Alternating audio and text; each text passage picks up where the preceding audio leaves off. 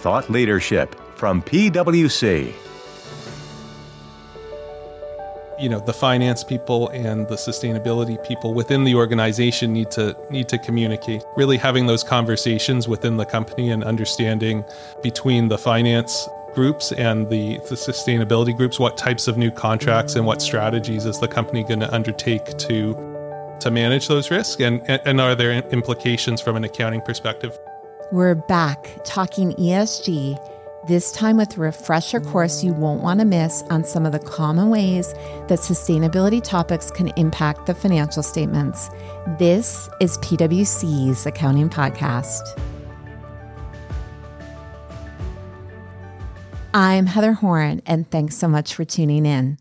With so much focus on upcoming mandatory sustainability reporting requirements from jurisdictions around the globe, in some ways, it's easy to lose sight of the fact that many of the biggest sustainability related topics often can and do have an impact not just on sustainability disclosures, but also on the financial statements. Both the FASB in the United States, as well as the International Accounting Standards Board, have provided certain educational materials on the topic of ESG in the financial statements under existing accounting standards and both boards have added projects to their respective agendas that will impact accounting standards in the future. So, what should you be focused on today? And where can we expect the boards to go in the future?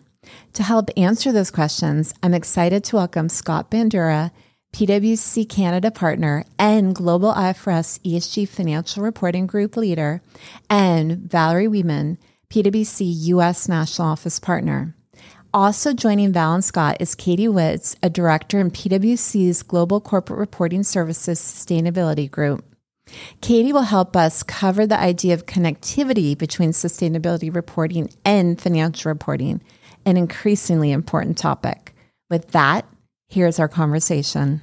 So, Scott, Val, Katie, so nice to have you all here with me today to talk about ESG and the financial statements. And obviously, we're talking about both US GAAP and IFRS. However, in addition, there's such an important interrelationship with the sustainability reporting standards that happy to have Katie here to talk about that. So before we get into some of those relationships though, thought it would be good to kick things off with just sort of level setting. Where are we? And in particular, I think there's been a lot of questions coming from preparers and financial statement users about how ESG does fit into the financial statements. And we've seen some things come out of the IASB and FASB about that. But I think more importantly, we should talk about the agenda consultations that they did relatively recently and where that brings us today. So all of that background said, Val, thank you. If you want to share what's going on or what happened with the FASB agenda consultation, and in particular, what PwC had to say and where we think it's going. Sure. So when you say relatively recently, it seems like things are moving so quickly now. The fact that this happened in late 2021 is relatively recent, but so much has happened since then. But um, so they did issue their invitation to comment, and we responded, and that was in September of 2021 and their consultation was for the overall agenda. So it wasn't specific to ESG, but they did mention that as one of the areas they were soliciting an invitation to comment on. So we really started with the broad themes of financial reporting because it was a broader agenda. And we centered on things that could improve the relevance of financial reporting and some of the elements that we think support that improvement in relevance. Um, so, by that I mean we talked about the linkage between reported information and how businesses create value. Uh, we uh, thought another priority was preserving the accounting that reflects the economic substance of transactions. And then also, our sort of common theme that we come back to is the need for principles versus um, really formal or, or specific rules. And I think that as a groundwork is really important because all of that applied to what we were hoping for as they approached sustainability reporting in the footnotes. And then I will mention also, obviously, because we have uh, Scott and Katie here, is that we did want to focus on convergence wherever that's possible and to have a really high bar if they were going to have a proposal that would take you away from that convergence or to diverge the accounting. Um, but so within the context of that relevance, we did ask the FASB to focus on areas that didn't have specific accounting and to clearly prioritize the ESG reporting. as we've talked about before, there have been increasing interest, obviously, in this topic There are um, more common uh, financings that are ESG linked. So the topic is really becoming more pervasive in the footnotes, including the expectation of more ESG related transactions. So uh, there are some common transactions that people are trying to account for right now that really lack current specific guidance. And the longer companies are um, sort of paving their own way and making their own decisions about the accounting, I think it gets a little bit more entrenched and harder um, to really transition once there is formal accounting. And obviously, it leads to diversity in practice in the current period. So, obviously, important things for them to focus on. Uh, specifically, we talked about um, some of the examples we gave them would be the appropriate accounting to recognize and measure renewable energy credits or RECs. Uh, and how to account for plans to sequester carbon dioxide, which sounds really specific, but I think it is becoming more prevalent. And it does have implications for when you're sequestering in abandoned oil wells, how does that impact the useful life, um, the accounting for the abandoned ones, and then useful life for current ones, if that's your sort of end of life expectation? Well, and I'll just chime in here for our listeners because you can't see Val, but she definitely has this expression on her face of, is this really that important? But I will chime in. It definitely is that important. And it, it obviously was something we commented on. And I know Val thinks so too. But I think RECs is something, you know, we talk about I wouldn't say all the time, but it, it is coming up. And versus, I think carbon sequestration is probably a little bit behind, or, or it's definitely a little behind that, but coming quickly. And I do think the theme here is let's get ahead of some of these issues and not be playing catch up. But Val, I know there was another, uh, topic we mentioned that actually blossomed into a project. So clearly we weren't the only ones, but what was that? I'd like to think it was purely because of our recommendation, but we, we did recommend, as did others, that they uh, address the accounting for investments in tax credit structures, which are really used in a broad array of topics, but they are sometimes used to provide ESG related credits for investors. Yeah, so that would be, for example, if you have a solar farm or a wind farm or the like, um, they do use these structures. But Val, what what happened with that? Yep. So they came out actually in March. They actually issued an accounting standards update or an ASU to address specifically uh, an improvement in the accounting for the investment tax credit structures. And I know you'll have another podcast where you get into all of the details about exactly what they did say, but um, I will say that the effective date is pretty soon. So starting in 2024 for most uh, public companies on a calendar year basis, and then uh, 2025 uh, for other companies. Yes. So on the note of another podcast, I am going to have Jay Salaber, who's our EITF representative and did have an opportunity to give input into that project. I'll have him on later in the year to talk about that. But with that, let's turn over then to the IASB's agenda consultation. And I'm still teeny bit of Scott's Thunder to say that they did conclude their third agenda consultation last July. And once again, of course, we provided input as a firm. So maybe Scott, specifically related to ESG, can you share with us some of the key points of feedback? Well, so the IASB, um, similar to the FASB, the IASB does an agenda consultation and they do this every five years officially. And uh, this was their third agenda consultation. Um, so one of the things they asked about was uh, identifying uh, things that they should put on their work plan from 2022 to 2026. And in our response letter, in PwC's response, we said, you know, we would recommend developing accounting requirements for pollutant pricing mechanisms, which is what they refer to as as sort of carbon credits um, and climate related risks in general. And uh, we did emphasize at the time the ISSB was being developed, and and we said you know they should work with them uh, to um, coordinate sort of their response to this. And in July of 2022, the IASB published its feedback statement and said most respondents had, in fact, identified climate risk in the financial statements as a high priority project and that they would add it to the maintenance project pipeline. Um, and the maintenance project pipeline is really to deal with um, things that are not going to be entirely new standards, but sort of fixing uh, other standards that exist. And although many participants also said the pollutant pricing was a high priority, the IASB decided to put that on what they call the reserve list, which is you know a set of standards or projects that they may get to if they have time, but it's not sort of as high priority. So, um, and this was because they they said developing uh, standards on pollutant pricing would be complex in terms of requiring new recognition and measurement principles. Well, and I think Scott, we had IFRIC three, was it back in two thousand three right. or two thousand four that they they tried, and it it, it ultimately was withdrawn because of the objections around the models. Because I do think it's complicated area of of um, accounting, and so yeah. coming up with the, a model is not that easy. Although I have to say, I personally was disappointed to see it on sort of the the B list and not on you know the front and center. Mm-hmm. But what mm-hmm. did we see then in terms of the projects that were added? So um, they they did add now officially to the agenda this maintenance project called climate related risk in the financial statements and that was just added in March. And the purpose of that project is really to explore whether and how financial statements can better communicate information about those climate related risks. And and really, as part of that, they're going to research the cause of stakeholders' concerns regarding the inconsistent application of IFRS to climate related risk, and, and just in general, a feeling that there's insufficient information disclosed in the financial statements today about climate related risks. And also, as part of that, they'll research whether they're um, the educational material that they've done in the past and um, potentially some future standards may help address those concerns. And just in general, um, think about what other actions may be needed. So it's important for companies to follow that project and, and provide input if uh, if they feel strongly about it. And then, Katie, maybe just pulling you in here. One of the points Scott made was around working with the ISSB. And for the benefit of our listeners, Katie has had a long history following IFRS, but now is primarily focused on um, sustainability related matters, sustainability reporting.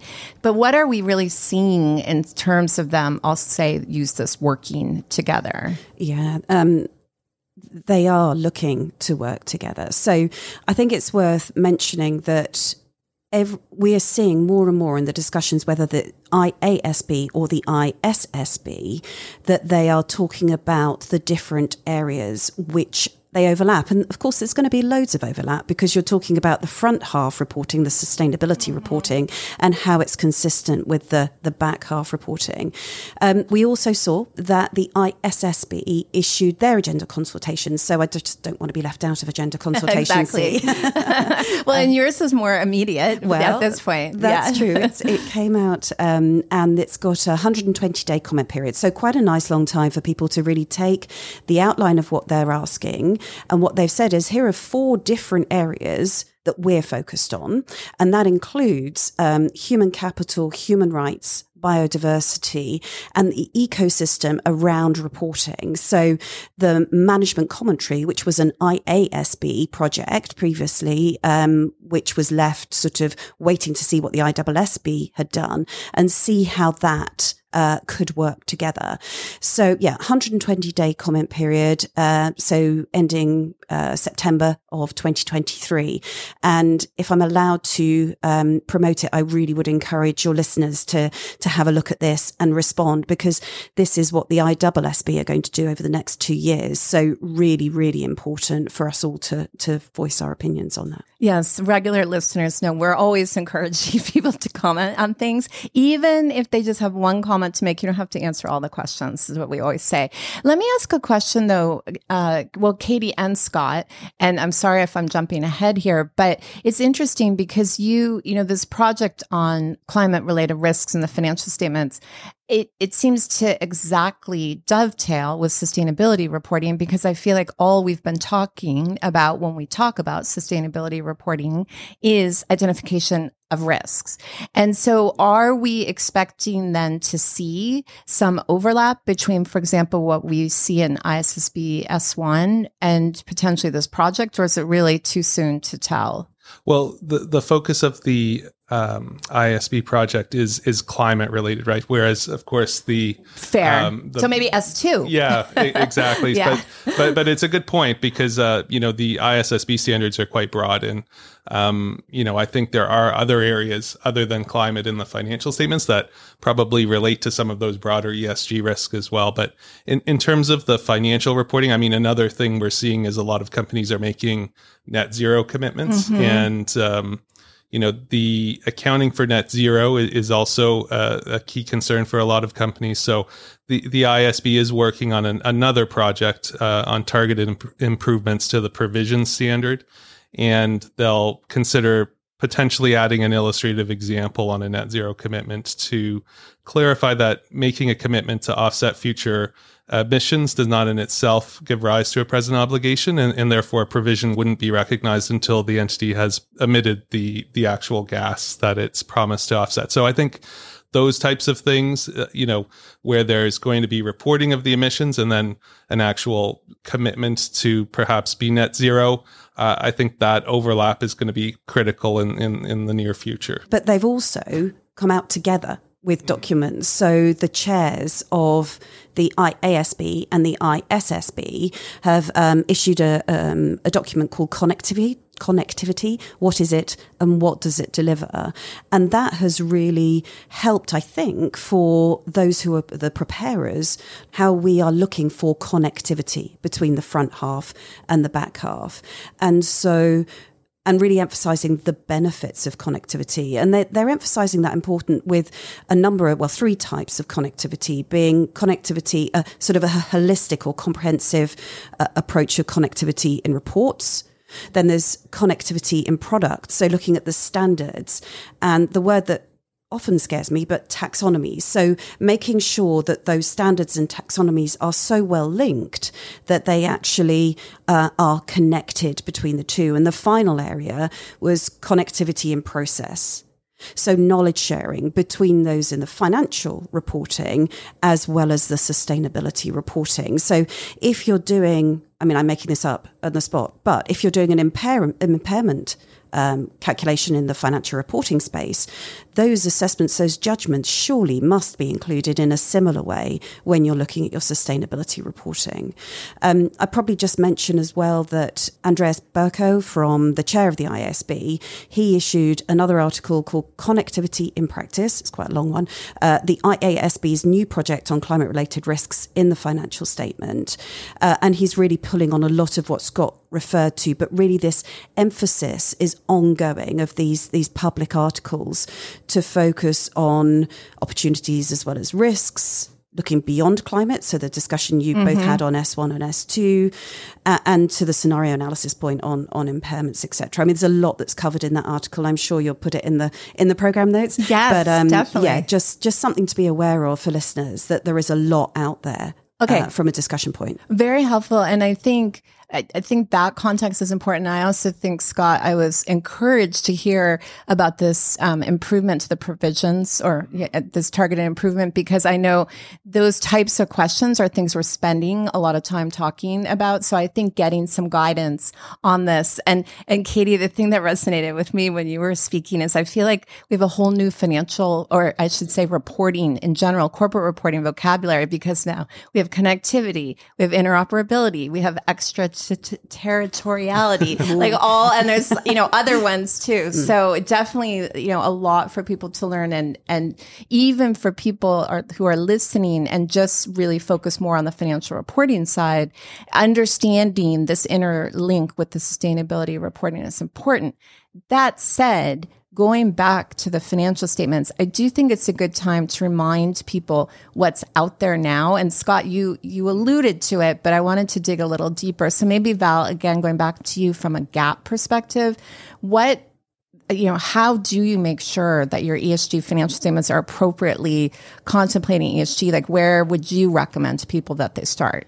So, I think that interoperability and that connectivity is sort of thematic. There, there are the current principles in GAAP accounting that would um, give you some of those disclosures about sustainability matters. So if you start with the GAAP guidance, the, the FASB actually, well, the FASB staff issued an educational paper in 2021, and that was even before their agenda consultation, where they were outlining how the existing concepts uh, would address the ESG matters. And, and it reminds me of the 2010 SEC interpretive guidance that we've spoken about before, where the SEC was saying, hey, there are current provisions within the securities laws that could reasonably be expected to elicit disclosures about climate. And I think the, the FASB staff did the same thing. So uh, they want to be clear that they're not responsible for setting ESG reporting standards, um, but that there were sustainability events and uh, transactions that would be included in the financial statements. Um, you know, their list isn't uh, comprehensive, but they do cover a lot of ground. So they, they speak about how the environmental matters could have an impact directly on your company's assets and operations. Uh, they talk about the inputs into accounting, primarily in the area of valuation. Um, but then also indirectly things that impact your reputation or uh, your ability to generate revenue, which comes into really anything related to um, discount cash flows or fair value. So, I want to go back to the paper, but let me ask you. So, 2010 guidance is interesting because we've spent so much time talking about the proposal that we definitely have been emphasizing the 2010 guidance, but I do think that's another good resource as companies are thinking about how they consider risks and what they should be considering disclosing. Clearly, that's not specific to the financial statements, but I think we've talked before, and Katie alluded to this. The front of the financial, the front part directly leads to what's in the back part. Those two should be linked. So I think that's a good resource. We'll have that in the show notes, which Katie already referenced. And then Val, I know we'll put this FASB paper in the show notes. So lots of resources, but anything specific you'd highlight from, from that paper? I think that the broad concepts really do relate to that idea of things that will impact the company's ability to operate. So I think the, the broad principles related to going concern and, and risks and uncertainties. Uh, so part of management's assessment of going concern would really need to include, um, you know, if applicable, things like increased compliance costs, uh, related to emissions regulations or changes in consumer preferences. Um, basically, what the sustainability standards refer to as transition risk, or how the company may need to evolve uh, in light of uh, consumer preferences and demand and uh, regulations that may limit certain products or uh, competition uh, from a, that are more environmentally friendly that may impact their ability to generate revenue. Um, and then on the risks and uncertainties, uh, that standard, that's ASC 275, already requires a qualitative disclosure about the risks that could significantly affect the amounts reported in the financial statements in the near term. So, um, basically within a year. So, it's a lot of the same considerations that, if taken to the extreme, could impact that going concern assessment. Uh, and that relates as well to the same types of considerations for goodwill impairment. So, like I said, anything that's really going to impact your ability to uh, generate income that could affect the valuation of how things are reported in financial statements would be covered. So I want to keep going, but I want to also first pause us and just a question for you and Scott is I I found this going concern topic interesting because I definitely think the next two, the risks, uncertainties, and the goodwill, there's no question we are definitely hearing companies talk about that, add it. It is something in goodwill and otherwise. I have to say, I, I at least have not seen yet it get to the point where it's actually impacting a company's ability to continue as a going concern. Not saying it couldn't. I just think not yet. And but just curious, Scott, maybe starting with you, if you're hearing that in practice yet, or if it's still we're not quite there. Yeah, I, I think we're not quite there yet. Um, I think often, you know, when we talk about going concern, it's sort of the the shorter term yes, risks, whereas you know the the climate related risks we often think of as sort of either medium or longer term risks. So, but I, you know, I, I think as we progress, it, it's certainly possible that um, you know those risks do crystallize in the shorter term in the future. Yeah, and I definitely don't want to d- discount the fact that it could. I'm, and I, I actually really like the point you made there, Scott. Is like going concern really is one year, and I don't think we're quite there yet with with at least climate. So, and I think Val, your experience would be consistent with that as I, well. I agree, and I think the companies where that would be a remote possibility are really the ones who were early movers and pivoting because I think they saw it coming with a little bit longer so that it that they're never going to get to the point. Well, I won't say never again, um, but there it, no it, would be unusual. Exactly, it would be unusual for them to get to the point that uh, their their going concern within that one year period was at risk. Yeah, well, let's hope. Knock on wood. So, how about the financial statements themselves? And I know in particular we tend to think about areas with estimation, and you know, just some high level examples would be helpful there. Um, sure. So they are probably um, PP&E, uh, where they talked about whether there was more energy efficient technologies um, or changes to salvage value based on if you had outdated equipment um, or things that could impact the useful life of your fixed assets. Similar concerns actually for uh, definite lived intangibles when you have a uh, something that could impact the usefulness of your uh, intangibles or your fixed assets based on how the uh, again coming back to the consumer preference concept uh, and how your your sales you expect to evolve. Uh, similar to inventory, uh, there you could actually have some of the physical implications of weather. So if you have physical damage, where you have impact to your supply chain uh, based on weather. I know that there were some recent examples of flooding in uh, Southeast Asia that really uh, had a significant impact on supply chains. So you could have additional costs as you try to um, either find alternative sources or delays in your shipping that could impact valuation from a lower of cost and realizable value. Uh, and then similar maybe on the uh, more specific or direct to environmental is uh, asset retirement obligations and the existing guidance that they have on uh, environmental liabilities. So anything that's related to uh, remediation or uh, responding to regulatory risk or fines or, or governments for emissions, um, costs remove toxic waste. Those are a little bit more direct and I think are a little bit more common for companies to ordinarily think about, but those were also highlighted in the FASB staff paper. And then, of course, I can't let go the fact that they mention asset retirement obligations and environmental uh, obligations, which are both, as our our regular listeners know, I'm from the power and utilities industry, and definitely something in those types of industries and other similar ones, um, you know, potentially could be impacted by this. If you think about timeline, maybe retiring something sooner, or in some cases, for example, for nuclear plants, we actually are seeing now things getting moved later, which is very interesting, just because those are, um, you know, zero emissions, which I don't I don't know that everyone would necessarily think of. And then Val, I guess anything else that where there something could be impacted by future income, you at least need to be thinking if there is this type of impact from right. that. And anything related to fair value, uh, discounted cash flows, um, valuation allowances for income taxes, anything that's really looking at uh, things that could impact your future uh, earnings and anything that would impact the fair value today. All right, that's helpful. So then moving back to the IASB, and I, this I have to tease Val slightly because she very nicely pointed out that the FASB got out their paper before their agenda consultation, but I have to say the IASB far predated them because they actually got out their guidance uh, before the FASB did. So, Katie, maybe you can share some of the resources, and then if there's any, either you or Scott, if there's anything different that we might want to highlight from that. Yeah, of course. And um, it's true. The IASB were, oh, sorry, the IASB. I'm so focused on the IASB. I do apologise. The IASB did release a couple of publications and they explained all those different areas, Val. Um, they're very similar to those covered by the IA, uh, IASB publication. Uh, the first one was um, published in November 2019, uh, and the second one a year later in 2020. So very much preceded the yes. FASB one. I wasn't going to mention that, but yes. Um, I had to point it out. Yeah. so, um, and perhaps quite confusingly for our listeners, uh, the first one was referred to as an in brief, um, but it was an IASB in brief um, called IFRS Standards and Climate Related Disclosures. Um, it was an article by board member Nick Anderson, um, and he was really explaining very similar concepts of how climate related risks were going to and have and will impact IFRS reporting. So, again, focused on asset impairment, um, including goodwill as well.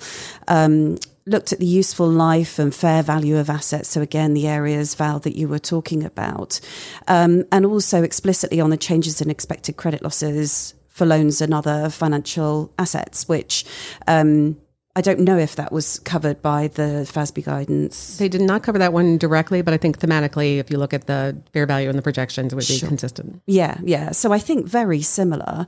Um, and then I mentioned there were two documents. The the second one came out in 2020, and it really just then supported the consistent application of the requirements in the IFRS standards. And explored uh, the impact of that sustainability related matters on those financial statements. Um, and so we issued an in depth. You can still find it looking at and giving some examples of, of how um, that guidance helps to identify in the financial statements what might change. And um, Scott, I don't know if you wanted to, to cover any of those. Yeah, so uh, our in-depth impact of ESG matters on IFRS financial statements it sort of draws on some of the themes from the IASB's guidance and um, again highlights how existing standards might be um, might be relevant to various ESG uh, risks. So th- they're not new issues. Certainly, there are no new IFRS requirements before we get to the project, which I mentioned earlier, being finalized. But it sort of um, highlights the existing areas of estimates and judgments within other IFRS standards, which don't actually mention climate or ESG, but you can sort of infer from um, various points in the standard where those might be relevant.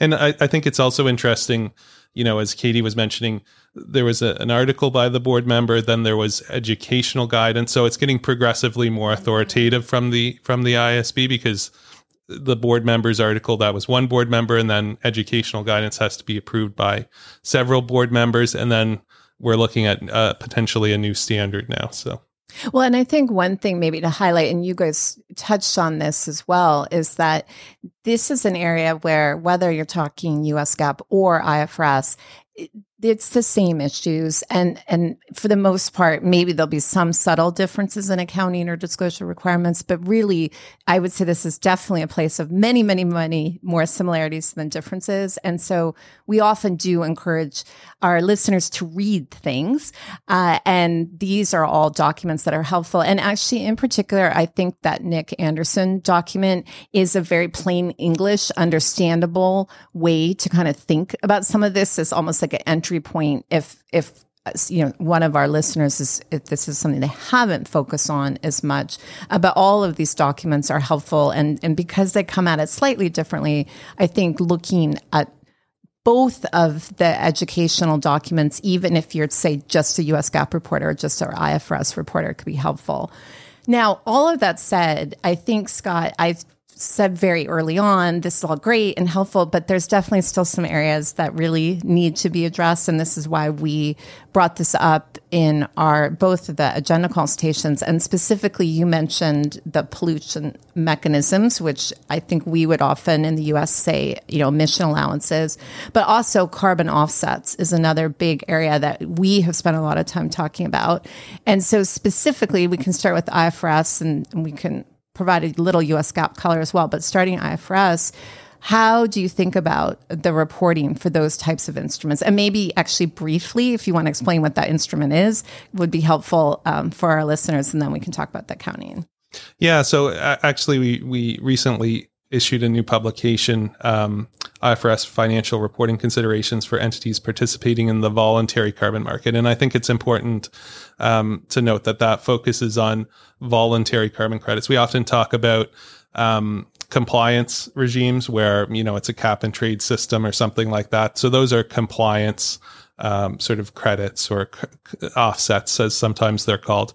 Um, but when we talk about voluntary offsets or vol- voluntary carbon credits, those really relate to things that entities want to purchase in order to um, sometimes meet sort of uh, commitments that they're making, net zero commitments to offset carbon emissions that they can't otherwise um, reduce through operational means. So they might be left with some residual carbon uh, that they want to essentially purchase credits from. And these credits can be generated in a variety of ways. So sometimes it's, you know, forests that are generating these credits so new trees that are being planted etc so there are various projects that can be undertaken to generate these types of voluntary carbon credits um, it, it's very much sort of an unregulated market compared to the compliance market. So, you know, there's very different um, terms and different organizations that are certifying the, those credits. So, um, you know, there's also different levels of quality, I would say, of those credits compared to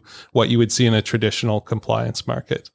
Um, I, I do think that these issues are becoming more material for companies because uh, we, we are seeing more and more companies try to offset emissions using these voluntary credits.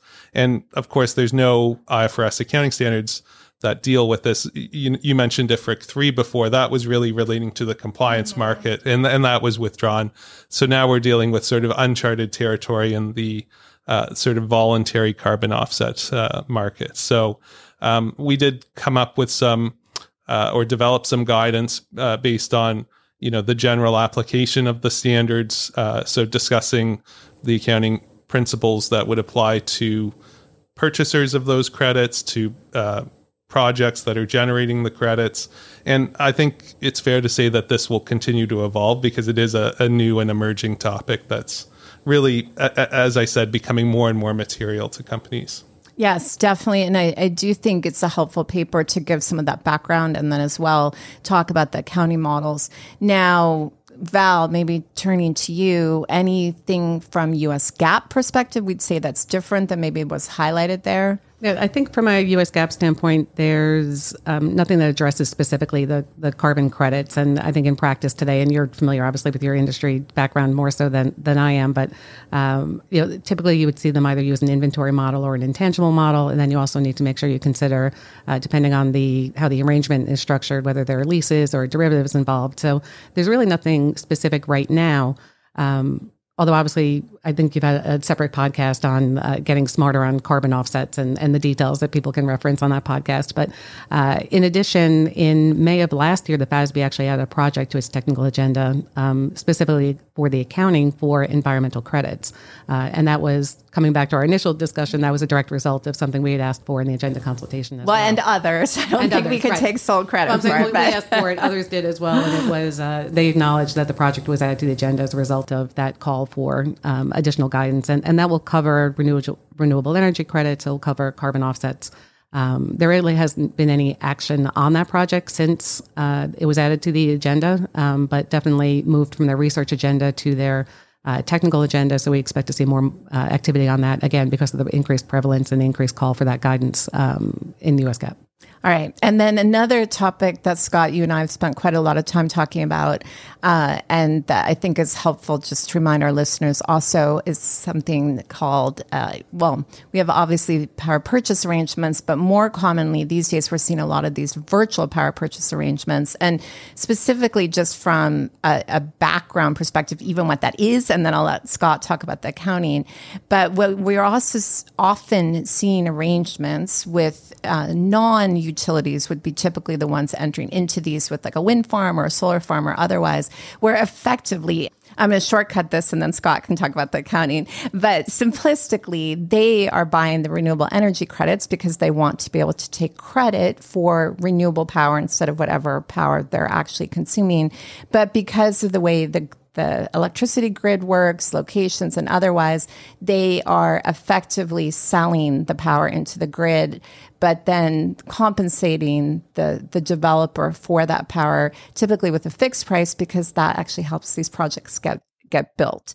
And so you have basically a um, financial settlement for the power, physical settlement of the RECs, and lots of accounting issues. Some differences under US GAAP and IFRS, but let's start with the IFRS. Yeah, I think that was a good uh, explanation, Heather. I mean, so we're, we're really seeing the two types. So the virtual power purchase agreements where there is this sort of embedded uh, contract for differences that that is sort of like a financial power swap embedded in the in the contract where companies really are just trying to buy the um, the environmental attributes, but they don't want to deal with the actual delivery of, of the power. But we are also seeing uh, power purchase agreements like that do result in the physical delivery of the power. So I think depending on the market and, and the nature of the company, we're seeing we're seeing both of those become more prevalent. Um, you know, certainly both can have environmental credits or uh, environmental attributes, renewable energy certificates attached to them. Uh, they're just two different ways of, of sort of acquiring those uh, renewable energy certificates. And we did publish an in-depth on this um, recently, accounting for green and renewable power purchase agreements from the buyer's perspective. Because again, I think the buyers are really where we're seeing uh, a lot of the issues arise, given that a lot of them are corporates that may not have gotten into power purchase agreements in the past and ha- have just been buying at spot in the past, but are doing this to sort of meet some of their goals in terms of uh, carbon emissions.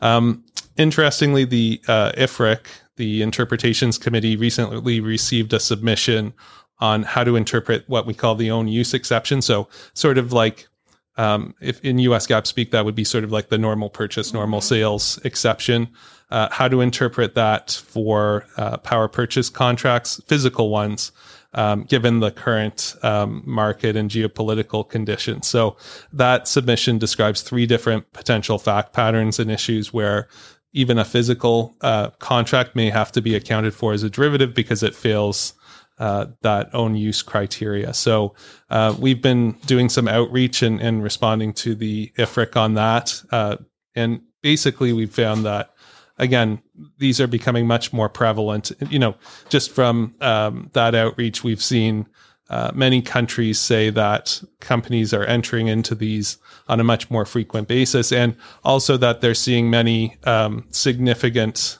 uh, areas of volatility in their income statement as a result of some of the accounting. So I would say um, this this is a bit compounded by a previous IFRIC decision as well on load following swaps, where um, companies that want to use these types of instruments as hedging instruments, there's a bit of a an issue with that um, based on that previous IFRIC discussion.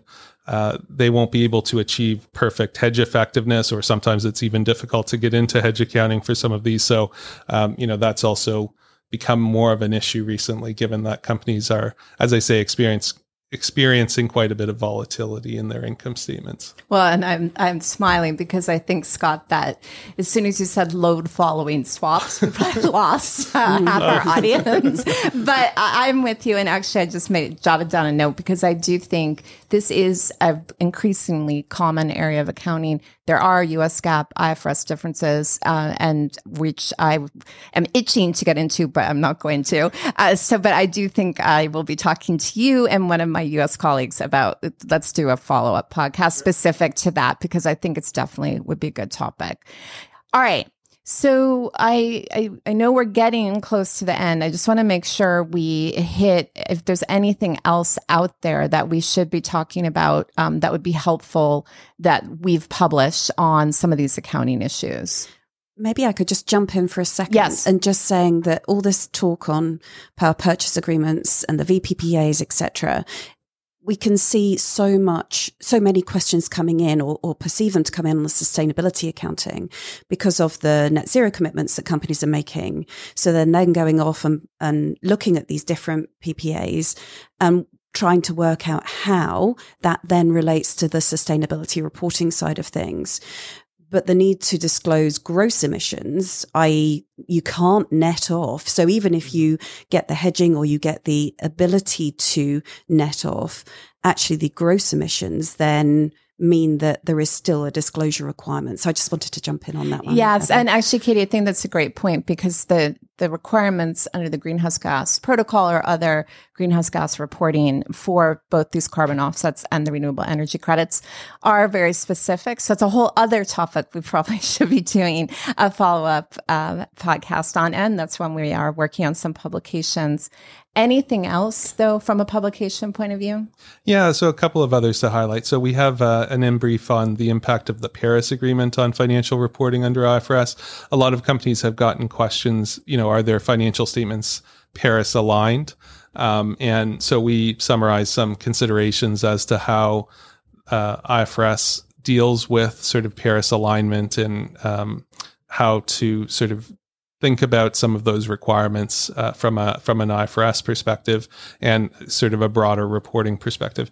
We also have an in brief on the impact of climate change on cash flow projections and IFRS impairment disclosures, and that really summarizes from a practical perspective how to incorporate the impact of climate change on cash flow assumptions used in impairment tests. That's written from an IFRS standpoint, but the the principle should be applicable for FASB and GAAP accounting as well. You stole exactly what I was about to say, Val. So thank you. That's an excellent point. So yeah, I think all of these resources definitely encourage people, no matter if they are GAAP, a US GAAP or IFRS reporter, to to take a look at those because definitely a lot to think about. And i think going back to our overall theme of this is that you can't think about either sustainability reporting or financial reporting in a vacuum.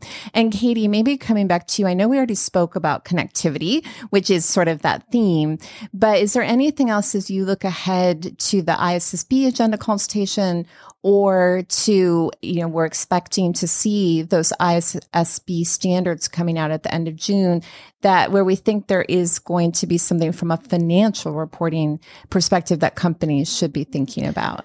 Um, I, I, think the quick answer is a lot. Um, but I think, you know, as they, as we talk about those new standards coming out we know it's not just the ISSB. We've talked previously about the SEC. We've talked a lot about Europe as well. There's intercon- interconnectivity between those sustainability standards with financial reporting. And then as we move forward from an ISSB standpoint, looking at areas like biodiversity and natural capital, looking at human rights or human capital, they are all going to reflect on the financial statement reporting as well. And so whatever we do, I think all of us are going to have to keep connected ourselves by the IASB and ISSB and SEC rules to see that we are making sure the consistent approach to, to reporting. Yeah, I think I think it's an excellent point. I do think you know our vocabulary has had to get a lot bigger, and for a lot of companies, it's now going to include multiple financial reporting potentially GAAPs as well as then different sustainability reporting. And maybe then um, Val and Scott, I'll also ask you any final thoughts as you focus more from a financial reporting perspective of where you would tell companies, you know, when you're talking to companies about this, how you're, where you're telling them to focus right now. And maybe Val, I'll go to you first. Um, I think the SEC is a little bit different from when, when you look at the European standards and the ISSB because the SEC has proposed to include some disclosures in the financial statement. So I think there is this renewed focus on uh, what should be disclosed. So I think you have sort of that overlaying. Well, we already discussed on some of the accounting, but that that connectivity and that um, you know the new vocabulary you're speaking about, I think resonates really well, and I think that really is just the the overarching uh, recommendation that we have for companies to, is to think about in the context of your overall risks to make sure that maybe a little special focus or um, it may be a bit of a stretch for some companies. They need to get used to the idea of considering those environmental, those biodiversity, those other risks, um, and how they could impact their financial reporting.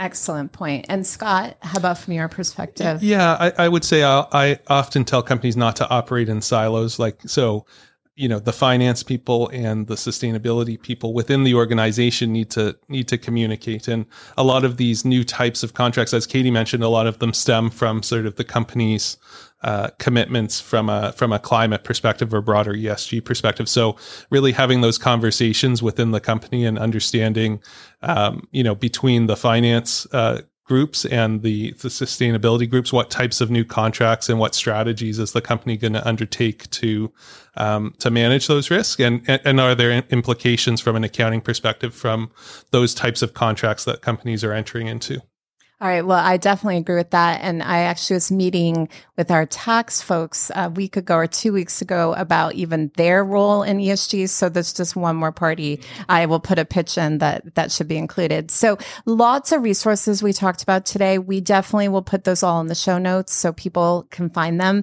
But Val, Katie, Scott, such a pleasure to be here with all of you. And thanks so much for joining me today. That's our show for today. Tune in next week for more fresh episodes. So that you never miss any of our audio content, follow the PwC Accounting Podcast wherever you listen to your podcasts.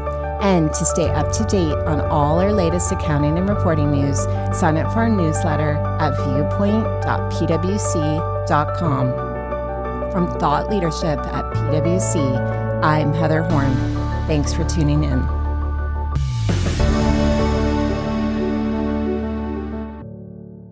This podcast is brought to you by PwC, all rights reserved. PwC refers to the U.S. member firm or one of its subsidiaries or affiliates, and they sometimes refer to the PwC network. Each member firm is a separate legal entity.